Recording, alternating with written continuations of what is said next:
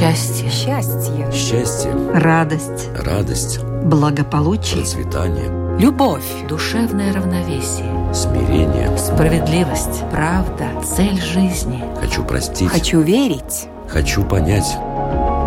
Беседы о главном. На Латвийском радио 4.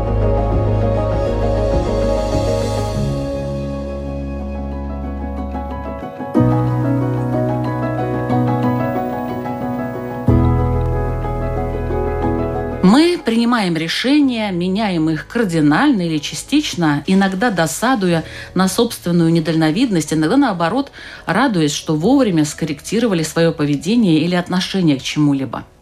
Но давайте не будем так самоуверены, утверждая, что все у нас под контролем, и не будем поддаваться на уверения некоторых коучей, что мы сами создаем мир вокруг себя. Конечно, как писал известный поэт Федор Тютчев, не знаем мы, как слово наше отзовется. А кто знает? Под чьим таким невидимым оком мы все ходим, делаем свои дела и строим планы, считая себя вполне самостоятельными и независимыми. С другой стороны, если человек вообще складывает в себя полномочия управления своей жизнью, разве это жизнь? И может ли она быть счастливой? Итак, сегодня в программе «Беседа о главном» мы обсуждаем тему «Кто управляет твоей жизнью?» Твоей, уважаемый слушатель. В этом разговоре участвуют буддист, руководитель медитационного центра Вихара Игорь Домнин. Добрый день. И раввин Рижской синагоги Ильёху Крумер. Добрый день. Ведущая Людмила Вавинска. Здравствуйте. И уже я предвкушаю интереснейший разговор. И мы начинаем.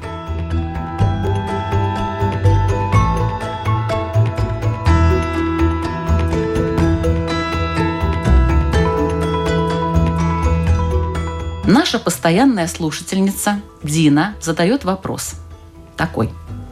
Часто мы принимаем решения и довольно быстро от них отказываемся. Например, я решила вставать каждое утро в 7 утра. Через пару дней уже передумала. Лень. Решила не спорить с родственниками никогда. Звоню и опять начинаю спорить. Кто принимал это решение? И кто его отменил? Я ну, вроде бы не похожи, ведь я грамотный, умный, последовательный, понимающий человек. И кто главнее в моей жизни? Или я так и меняю свои решения в зависимости от настроения в данный момент? Вот что вы скажете нашей слушательнице Дине? С точки зрения буддизма в каждый конкретный момент сталкиваются два фактора. Первый фактор – это карма, и второй фактор – это валение – или, мы можем так сказать, в европейской терминологии свобода воли. Здесь карма обуславливает ту ситуацию, в которой существует настоящее время. То есть что-то произошло в прошлом, которое привело вот к данной конкретной ситуации. А валение – это то, как человек реагирует в этой конкретной ситуации. И здесь получается так, что взаимодействие двух этих факторов – и дает потом результат. В данном случае получается так, что карма достаточно благая. Карма создала благой результат. То есть человек находится в достаточно комфортных условиях, на него никто не влияет, у него все хорошо, и вроде бы как человек должен принять благое решение для поддержания такой ситуации и создать так называемую поддерживающую карму, которая хотя бы поддержит то благое состояние, которое есть в будущем. Потому что мы прекрасно понимаем, что если человек сделает какие-то положительные дела в настоящее время, то он получит положительный результат. Но воля, которая есть у человека, здесь слаба. И поэтому у него не хватает силы валения для того, чтобы создать благую карму, и он создает неблагую карму. Неблагая карма – это лень, и которая приводит к тому, что на следующее утро или через следующее утро или через через следующее утро вот такой благой ситуации уже не будет. От кого это зависит? От него? От самого человека? Да, от самого человека. Он управляет этим? Да. Он управляет. А что в иудаизме? Какое мнение? Мне кажется, что можно, по крайней мере, с двух сторон посмотреть на эту ситуацию. Можно посмотреть, скажем, несколько психологически и сказать, что на самом деле не было здесь никогда никакого решения. Человеку хотелось, скажем, погладить себя по голове, почувствовать, какой он хороший. И для того, чтобы это сделать, он себе рассказал такую вот сказку, что я буду с утра вставать. На самом деле никакого решения вставать с утра не было. Вставать с утра по-хорошему он никогда не собирался. Но вот у него было хорошее настроение, ему нужно было найти какую-то форму, в которой это хорошее настроение выразить, показать, что он будет вот еще лучше. И появилась такая вот фраза «А вот я буду вставать по утрам». А никакого решения на самом деле не было. И, соответственно, ничего не отменялось. То есть ничего никогда не менялось. Ну да, но это, как вы сказали, один вариант. Это такой более психологический вариант. С точки зрения иудаизма, мне кажется, эта ситуация выглядит следующим образом. Что человек – это, к сожалению, не некое такое простое существо, простое в смысле однородное. Человек – это составное существо, то есть в нем пересекается много разных мотивов, много разных желаний – и, соответственно, есть, например, желание его разума. Человек понимает, что, в принципе, вставать с утра – это хорошая идея рано. Можно много чего успеть, не надо суетиться, не надо торопиться. Со всех сторон вроде как очень хорошая идея, но это идея его разума. А кроме разума у человека есть еще его тело.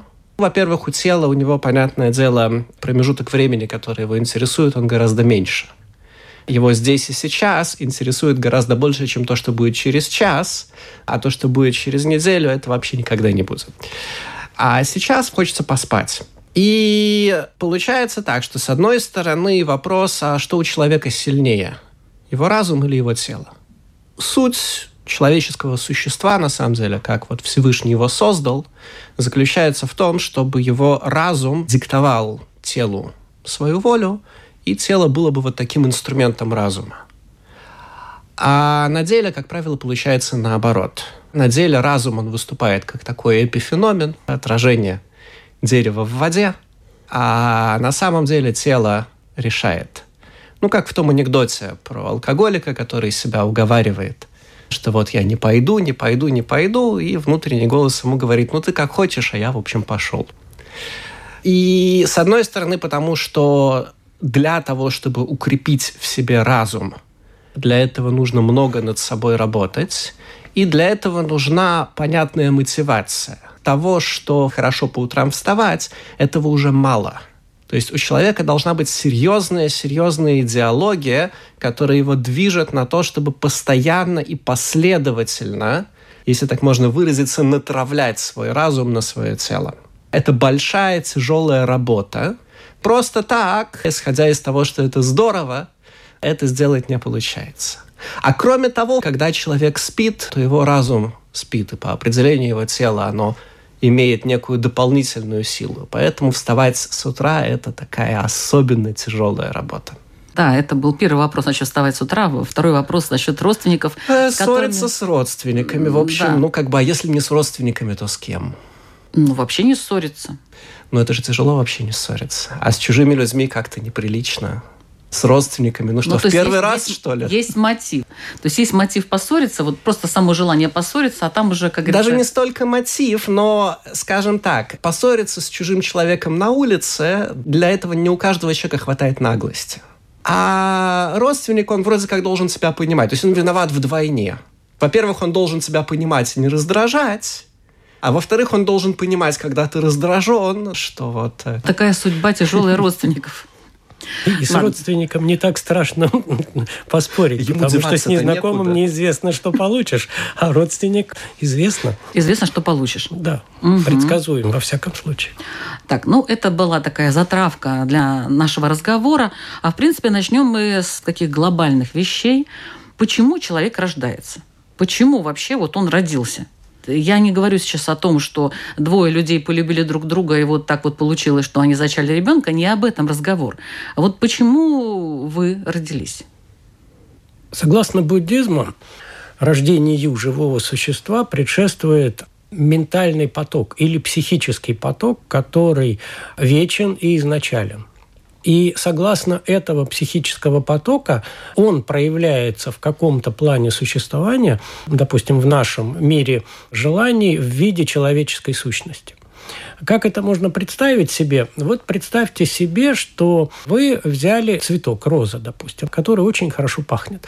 Вот мы взяли розу, мы ее понюхали, и она вот пахнет хорошо. А потом эта роза завяла, мы ее выбросили. А запах остался. И теперь вот мы запах этот понюхали, и по этому запаху мы потом воспроизвели цветок. Какой мы цветок воспроизведем? Ну, как мы его воспроизвели? Мы не помним, ну, как она выглядела. А какая честно. разница? Вот есть запах. Мы понимаем, что вот мы по запаху должны рисовать, допустим, цветок. Роза. Мы, да. Это будет та же роза? Нет. Нет, это будет другая роза. Другая? Другая, но это будет роза. Ну, скорее всего, да. Роза. И эта роза появится в этом существовании. Там она умерла, а здесь она появилась. То же самое происходит вот с живой сущностью. Вот живая сущность, когда умирает, она оставляет э, за собой кармический отпечаток.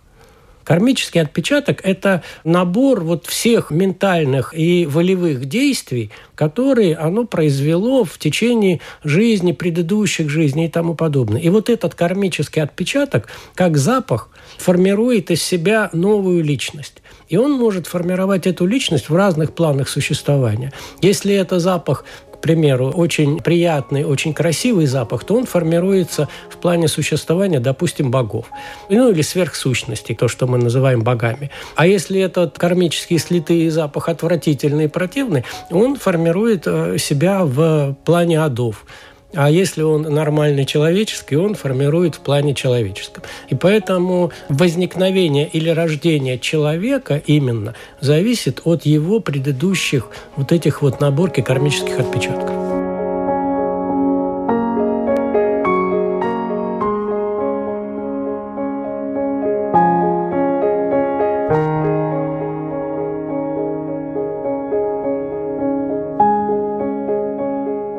Кто принимает решение о появлении на свет человека? Что вы скажете, уважаемый Ильюх? Сложный вопрос. Давайте сформулируем таким образом, что есть некая воля с небес, чтобы некий конкретный человек родился. В принципе, человеческое существо, как об этом говорят наши мудрецы, человеческое существо – это цель существования всего мира. В том смысле, что в человеке объединяется материальный мир и духовный мир. В человеке объединяется его тело, которое из земли, и душа, которая с небес.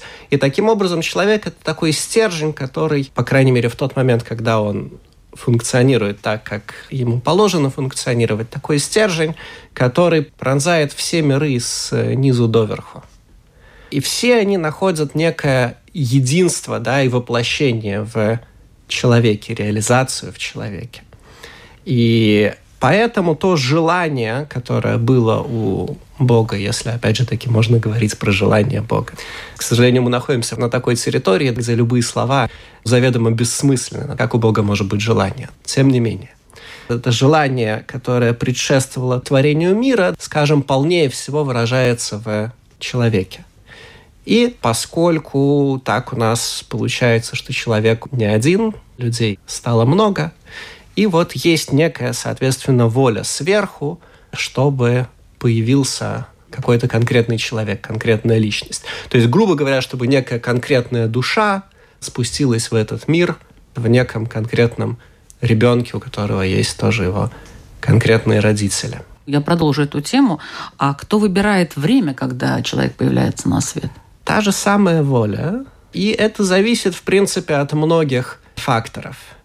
Ну, например, есть такая идея, ее приводят Рашеров, Шлома Ицхаки в своем самым известном, пожалуй, из всех комментариев Торы, что когда Всевышний творил мир, в том числе творил человека, то он видел все души, которым суждено прийти в этот мир, и в частности увидел, что вот, к сожалению, праведников их мало – и поэтому Всевышний в процессе истории расставил праведников так более-менее равномерно, чтобы всем досталось. То есть разные соображения могут влиять на то, в какой момент человек рождается. А вот э, кто определяет длительность жизни человека? С одной стороны, у каждого человека есть некая вот эта вот длительность, которая ему отмерена изначально, но своими действиями человек может свою жизнь Это понятно. А, но может... вот, а кто вот определяет эту изначальную длительность? Та же самая воля, которая определяет. Можно сказать то, что у нас называется Бейзден Шельмала, высший суд. Есть вот некая такая в непонятная буд... нам инстанция на небесах. В буддизме? В буддизме при перерождении перерождается сознание – Существует два вообще направления в буддизме. Это буддизм Тхеравада и буддизм Махаяна. Тхеравада – это южный буддизм, а Махаяна – это тибетский буддизм, китайский буддизм, японский буддизм. И здесь немножко разное разночтение есть. В Тхераваде считается, что перерождение наступает в следующее мгновение после смерти. То есть сразу практически? Сразу. Не разделяется. То есть жизненный поток, вот этот ментальный поток, он не разделяется. Есть мгновение смерти, есть мгновение сразу возникновения нового существования, не обязательно в человеческом да, обличии. Да, да, понятно. То есть Точно разно. так же, как и предыдущее. Это может быть из мира богов, мир животных, mm возникновение в человеке. В тибетском буддизме или в Махаяне там существует такое понятие, как бордо или время ожидания. То есть после смерти наступает такое время, когда жизненный ментальный поток, он ищет подходящее существование, соответствующий ему материальный объект, в который потом возникает жизнь. Поэтому здесь немножко расхождения есть. А длительность существования вообще человека как живого существа, ну, допустим, там те же самые 80-100 лет, определяется общей кармой всех живых существ, всех людей, которые есть. Общая карма дает средняя продолжительность жизни вот этого вида существ. Допустим, есть такие бабочки, у которых один день существования. Это общая карма вот этих всех бабочек. У человека в среднем такие. А длительность конкретного человека определяется ну, тремя разными факторами. Первое – это, опять же, карма, которая есть, это валение, которое человек э, действует во время жизни, и это внешний мир, который может создать такие условия, когда прекратит э, существование вот этой жизни. Тогда вопрос конкретный, может ли человек сам управлять своей жизнью и как это происходит? Да, человек управляет своей жизнью с помощью, как я уже сказал, валения. И человек не может управлять тем, в какой ситуации он находится. То есть он, допустим, родился в семье богатых и благополучных людей. Он не может поменять свое рождение, это так есть. Но он может путем своего валения, опять же, создать свою жизнь. Он может стать благополучным человеком, а может стать преступником. Это его уже выбор. Это его конкретное создание ситуации. Поэтому, опять, здесь три есть фактора, которые влияют на человеческую жизнь. Если мы скажем вот такими научными терминами, это карма или биологическое наследование, то, что мы считаем, тот человек, как он родился. Дальше существует такая вещь, как внебиологическое наследование или воспитание, которое начинается непосредственно в утробе матери – и третье – это уже свобода воли, валения. Какими инструментами обладает человек для управления своей жизнью? Я знаю, что в иудаизме очень любят э, это слово «инструменты», поэтому вопрос специально такой для вас. Во-первых, у человека есть его свободная воля, которую он может реализовать в добро или во зло.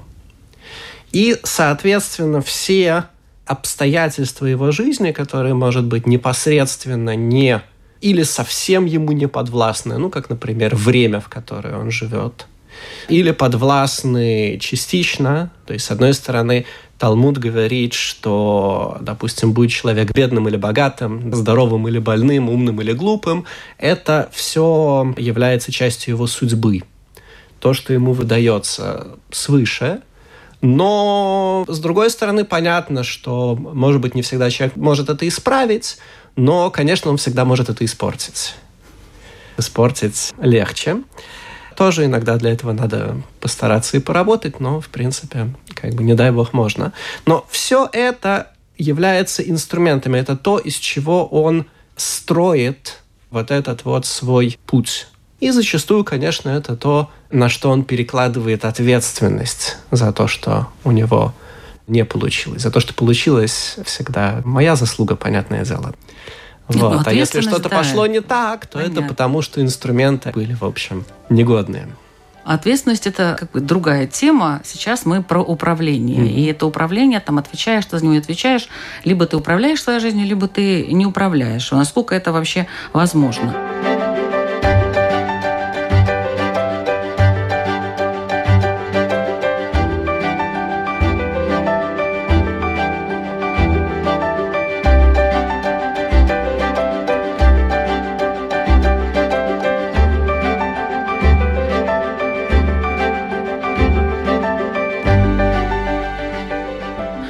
Хочу напомнить, что вы слушаете программу «Беседы о главном».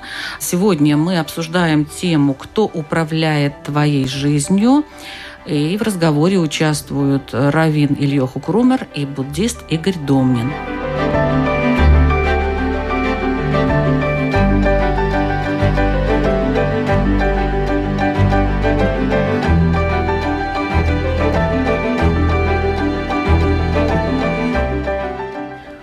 Значит управлять своей жизнью? Управлять своей жизнью – это делать определенные действия, которые приводят к каким-либо результатам. И если мы это делаем с валением или с намерением и с мудростью, то тогда мы делаем умелые действия или создаем так называемую благотворную карму, благотворную причину или причину для того, чтобы появлялись благотворные результаты. И таким образом мы продвигаем свою жизнь в правильном направлении. Можно не проявлять валение, а отдаться на волю судьбы, просто бросить все и плыть, Ну вот, кстати, можно же как ведь? получится. Можно, но дело в Это том, что плохо? мы- дело в том, что мы тогда обычно проживаем свою благую карму. К примеру, в прошлой жизни, или что там далеко ходить в прошлое, в этой жизни человек э, работал очень интенсивно, заработал много денег, и там в 40 лет ушел на пенсию. И перестал вообще что-либо делать, забросил Решил пожить для себя. решил пожить за себя, забросил все свои дела, положил деньги куда-то, рассовал. И в результате что происходит? В результате лет через 10 выясняется, что денег у него нет, специальности у него нет, и вообще он приходит к очень плачевному результату, потому что он прожил все свои накопления, которые он создал за предыдущее время. Ну, это же материальный такой пример. Конечно, а духовный пример точно такой же, потому что духовные действия, они примерно такие же, как деньги. Мы нарабатываем благие дела, и благие дела, они нарабатываются гораздо труднее, чем негативные дела, и поэтому мы их нарабатываем, нарабатываем, нарабатываем и создаем себе благую жизнь. А потом говорим, а все, а теперь я буду отдыхать. Теперь я не буду заботиться о, о благих делах и буду отдыхать. И мы потихонечку проживаем вот это результаты благой кармы. Ну, хорошо, уважаемый Игорь, а когда отдыхать-то? Работать, работать, работать. Вот вы говорите, ну это все время благие, благие дела, там когда-нибудь. Ну это чисто христианское. Потом что-то будет. А дело в том, что работа, которая приносит удовлетворение и которая приносит радость, сама по себе является отдыхом. Ведь смотрите, ведь понятие работы как таковой появилось вообще-то лет э, там, 100-150 назад. А до этого был образ жизни. Потому что крестьянин, который жил, у него же не спрашивали, ты кем работаешь. Спрашивали, ты кто? Он говорил, я крестьянин или я ремесленник. Я не работник э, на фабрике по изготовлению ботинок. Я ремесленник. И мое ремесло – это и есть моя жизнь. Точно так же, когда мы говорим о духовной работе, мы не работаем, это образ жизни тогда такой. Образ жизни, который создает благую жизнь. Он, Ну он- это тяжелое вообще дело такое, как вы сами сказали. А жить прочим. вообще тяжело. Ой, не знаю. Некоторые хорошо живут. Что Э, значит управлять? можно? Да. Списочек С чего? номерами телефонов желательно. Кто хорошо живет? Ага. Ну, не знаю, я нескольких человек точно знаю, которые живут в свое удовольствие. Может быть, они проживают эту карму, я не знаю. Но они живут в свое удовольствие, занимаются тем, что им нравится, и как бы не создают никакой особой прибавленной стоимости. А так, ну, есть такие. Правда. Знаете, Людмила, в моей практике, по крайней мере, есть люди, которые рассказывают такую историю. Важно, чтобы все окружающие думали, что они вот так живут. То есть Да, не вот верите вы, там- да? Не верите вы в Деда Мороза? Смотрите, я не то чтобы не верю, я не видел. Мне было бы интересно посмотреть. Да, Мне но 62 я не года, видел. я много занимался бизнесом, и я такого не видел. Не в бизнесе, наверное, это. Хорошо. Ну, то есть что? Управлять своей жизнью. Вы тоже, уважаемый Ильёху, считаете, что управлять своей жизнью – это тяжелый труд, этим надо заниматься, и будет все более-менее хорошо, если ты делаешь все правильно. Во-первых, можно не управлять. От этого не станет легче. Потому что тогда нужно будет себе постоянно рассказывать, почему все так плохо. Ну, можно как бы тратить Можно свои- отдать другому управление своей жизнью, более мудрому, более грамотному. на практике никто за вас вашу работу делать не будет. Есть, наверное, такие феномены у нас. И в иудаизме тоже можно что-то в таком роде найти. Есть такие, скажем, очень преданные ученики своих учителей, которые во всем следуют за своими учителями. Как учитель скажет, так оно и будет. В хасидском направлении иудаизма это тоже чуть больше принято. По всем вопросам, там, какого цвета штаны купить, тоже ходят, спрашивают. И тяжело они живут? От этого не живется легче. То есть другие проблемы возникают. Но и опять же таки это ну, испытание, да, вот тебе, допустим, сказали, что нужно сделать так. Ты сделал, а получилось плохо. И как потом это пережить? Ну так что переживать, если виноват-то другой? А что значит виноват другой? Ну мне же как-то с этим жить надо. Это значит, что я в нем ошибался, не дай бог. Или если я не ошибался, значит так оно должно быть. И за что оно мне тогда? Что я такого плохого сделал? Что меня грузовик переехал? Но на кого мы можем ориентироваться в этом плане, управляя своей жизнью? На Бога? Мы можем ориентироваться, у нас есть закон Торы, который нам дан. У нас есть люди, которые являются олицетворением этого закона, есть праведники нашего народа, есть мудрецы. С другой стороны, копировать праведника не всегда можно, может быть, чаще нельзя, чем можно, по той причине, что праведник – это тот человек, как раз по определению, который себе выбрал особый путь праведники, они не ходят по общим дорогам. И если искать себе простой жизни, то я не знаю, какой ответ вам дать. Я не про простую жизнь говорю, я про жизнь, которой можно управлять и при этом э, как бы не испортить себе карму. О, если человек берется, как сейчас модно говорить, иметь в жизни активную позицию, то тогда, во-первых, ему приходится считаться с тем, что он несет ответственность сам за то, как он обращается с теми инструментами, которые ему даны. С другой стороны, нужно понимать, что ты как э, корабль в море, и, в принципе, есть такие течения и есть такие ветра, что бывает так, что при всем твоем желании чем-то управлять, ты все равно При всей твоей поплывешь. устойчивости, как да, говорят да, моряки. да, да, да, да. Все равно ты поплывешь туда, куда он дует, и никуда ты не денешься. Или тебя вообще штормом. Может и так тоже получиться. Единственное, что в рамках Торы мы верим, что и с этим течением человек тоже может вести диалог, и он может против него бороться. Это то, что называется молитва.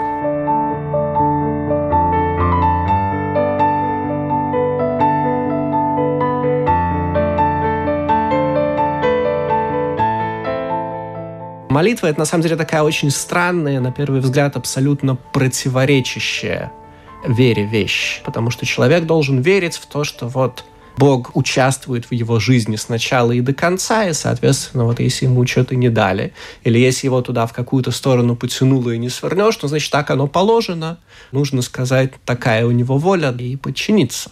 Но нет, говорят наши мудрецы, что человек не просто имеет право, он должен молиться.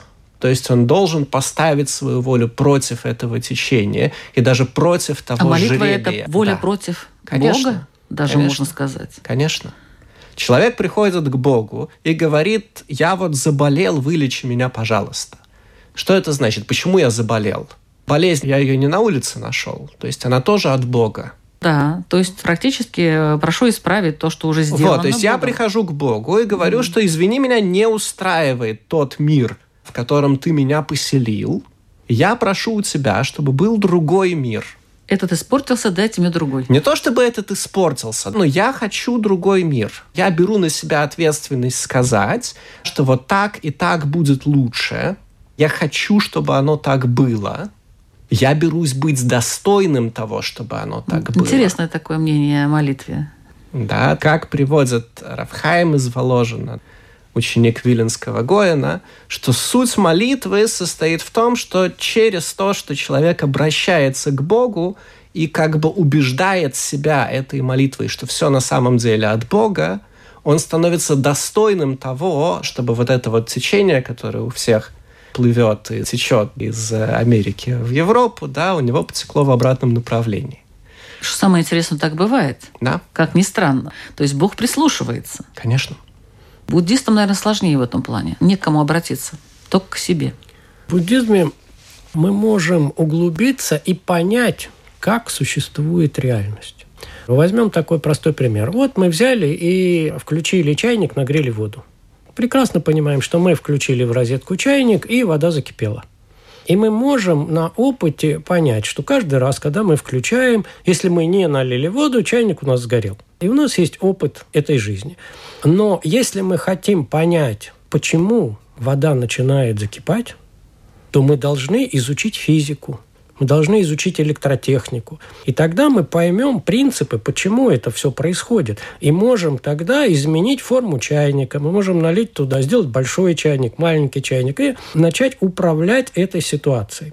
И теперь видите два варианта как бы управления ситуацией. Опытная, когда мы имеем черный ящик и на опыте что-то тыкаем, получаем результат. Или хотим разобраться в ситуации, понять, как это работает. Точно так же в жизни, в духовной жизни человека. У нас есть опытная жизнь, мы можем на опыте осознанно создавать какие-то ситуации, делать какие-то действия, получать какой-то результат – сравнивать это и понимать, я сделаю вот это, я поругался с соседом, я стал от этого счастливее или нет? Я украл что-то, я стал счастливее от того, что богаче или нет? Или я пожертвовал кому-то деньги, я стал счастливее от этого или нет? И таким образом мы набираем себе опыт, и исходя из этого опыта мы можем формировать свою жизнь. Но мы можем пойти другим путем. Мы можем понять, как вообще работает сознание. А почему мое благое действие приводит к благому результату? Каким образом это происходит технически? И вот в буддизме есть очень глубокая наука, которая позволяет понять человеку, каким образом это происходит. И понимая это, мы тогда действуем уже не просто исходя из какого-то опытного действия, а исходя из того, как вообще теоретически это работает. Мы знаем теорию, и теорию мы можем понять на практике. И в буддизме есть очень глубокая теория, которая это все описывает. Но для того, чтобы изучить это, это надо очень много учиться, очень много познавать, понимать и тому подобное. Это называется так называемая высшая дхарма или абхидхарма буддизма, где все это очень подробно описывается.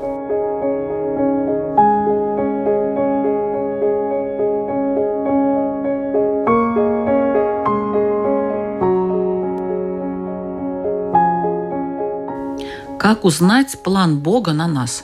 Вот живем мы, живем себе, живем, живем, и в какой-то возрасте, ну кто когда там, а вдруг обнаруживает э, человек, что а вообще к чему это все было? Может, как-то заранее можно узнать?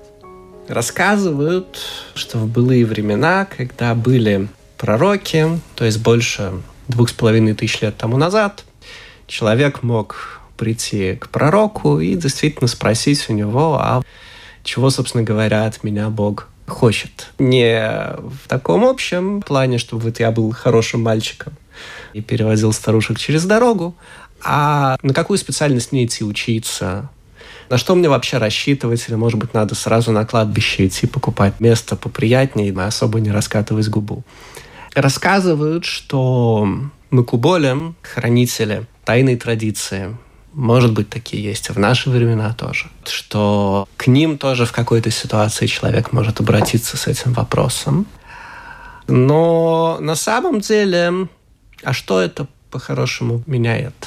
В конце концов, каким бы ни был этот план, который на тебя написан, в итоге все равно все, что можно человеку сказать, это будь праведником и не будь злодеем.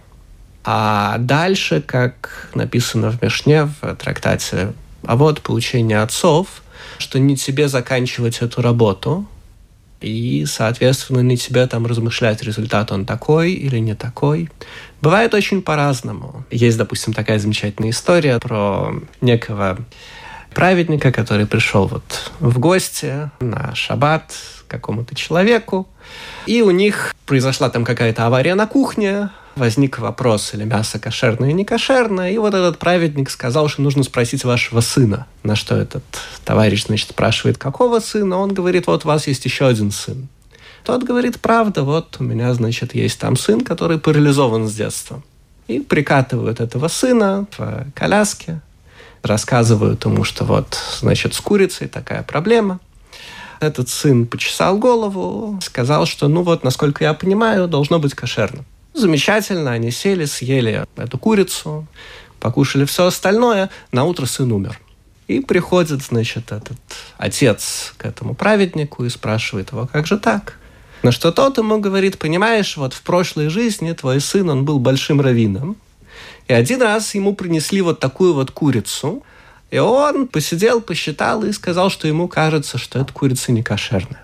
И когда после его 120 он поднялся в небесную Ешиву, его там встретила эта курица и сказала ему, что ж ты меня так обидел, ни за что. И пришлось вот этому большому раввину спуститься в этот мир для того, чтобы разрешить эту курицу. А поскольку, в принципе, кроме этого никаких задач перед ним больше не стояло, вот он сидел парализованный в своем кресле и ждал эту курицу. И как только ему представился случай с ней разобраться, вот сразу его и отпустили.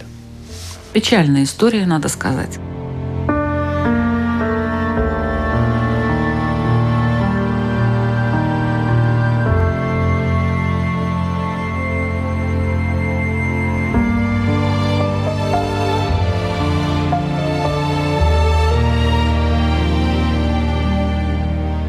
Поделитесь главным решением, которое вы приняли в своей жизни.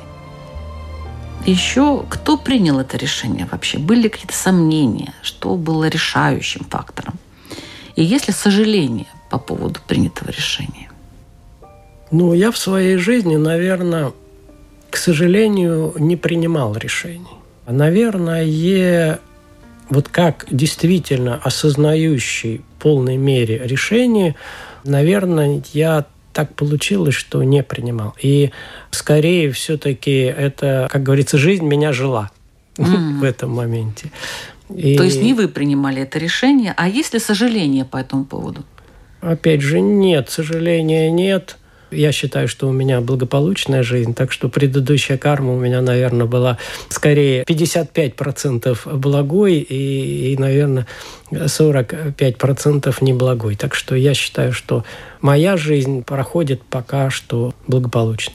То есть, Несмотря на то, что да. все-таки я достаточно неосознанно проживал Ну, свою я жизнь. и говорю, то есть решения в своей жизни вы не принимали, отдались на волю кармы? Я принимал эти решения, но не в полной мере осознавал есть... сложность этих решений. Уважаемый Илья Йоху. Вы знаете, мне, наверное, придется сказать нечто очень похожее, может быть, немножко в другой формулировке. Каждый раз, когда мне нужно было... Понимаете, не поворачивается язык, собственно говоря, назвать это решением.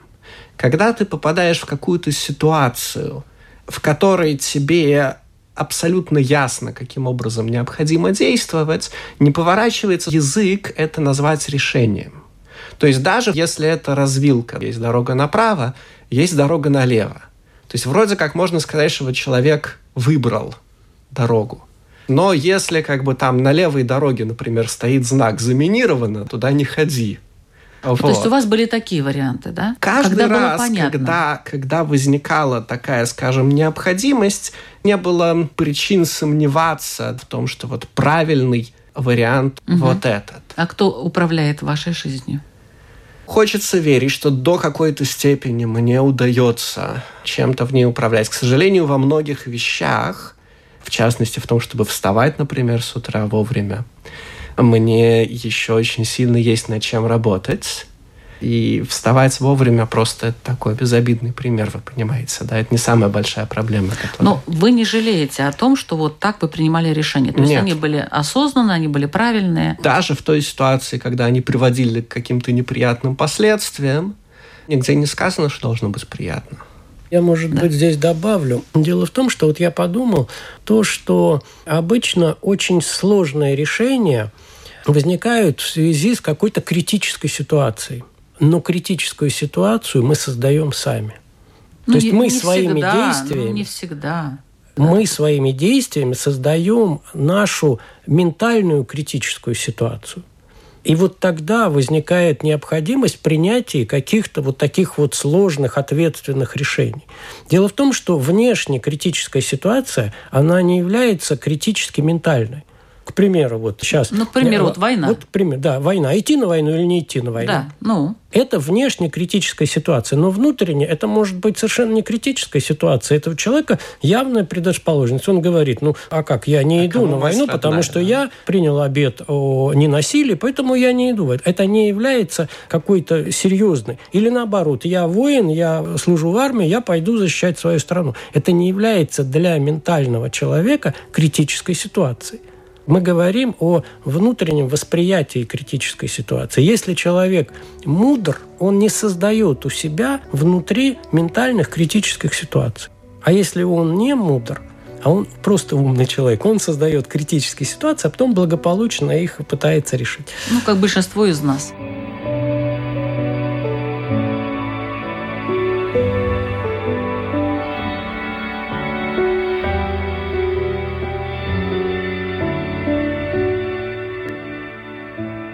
В заключение нашей программы прошу вас задать свои вопросы для наших слушателей, чтобы уважаемые слушатели сами для себя на них ответили.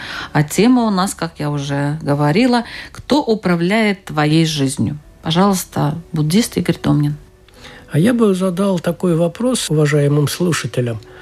А насколько вы верите в перерождение? Как вы думаете, вот после смерти вы переродитесь или нет? Спасибо. Свой вопрос задает Равин Ильюху Крумер. Одной из таких центральных книг иудаизма является Шулханорух. Шулханорух в буквальном переводе «накрытый стол» – это наш такой основной кодекс законов. На него тоже существует много комментариев, и два таких основных комментария написали Равины, один из Польши, по-моему, другой из э, Литвы, Туры Захавы, Сифта и Коэн, и они их написали практически одновременно. То есть так получилось, один издал одно, другой издал другое, они знали друг о друге, но написали независимо, независимо друг от друга. И эти комментарии в любом стандартном издании Шулхана Руха всегда вот рядышком находятся. И часто так бывает, что они друг с другом не согласны. И вот есть одно такое место в Шулханарухе, он часто занимается какими-то такими вот совсем тонкостями закона. Там речь идет о том, что происходит, если мы ножом который, допустим, молочный, начинаем резать мясо, вот перепутали, что в этой ситуации делать, и там тоже есть некое несогласие между шахом и тазом.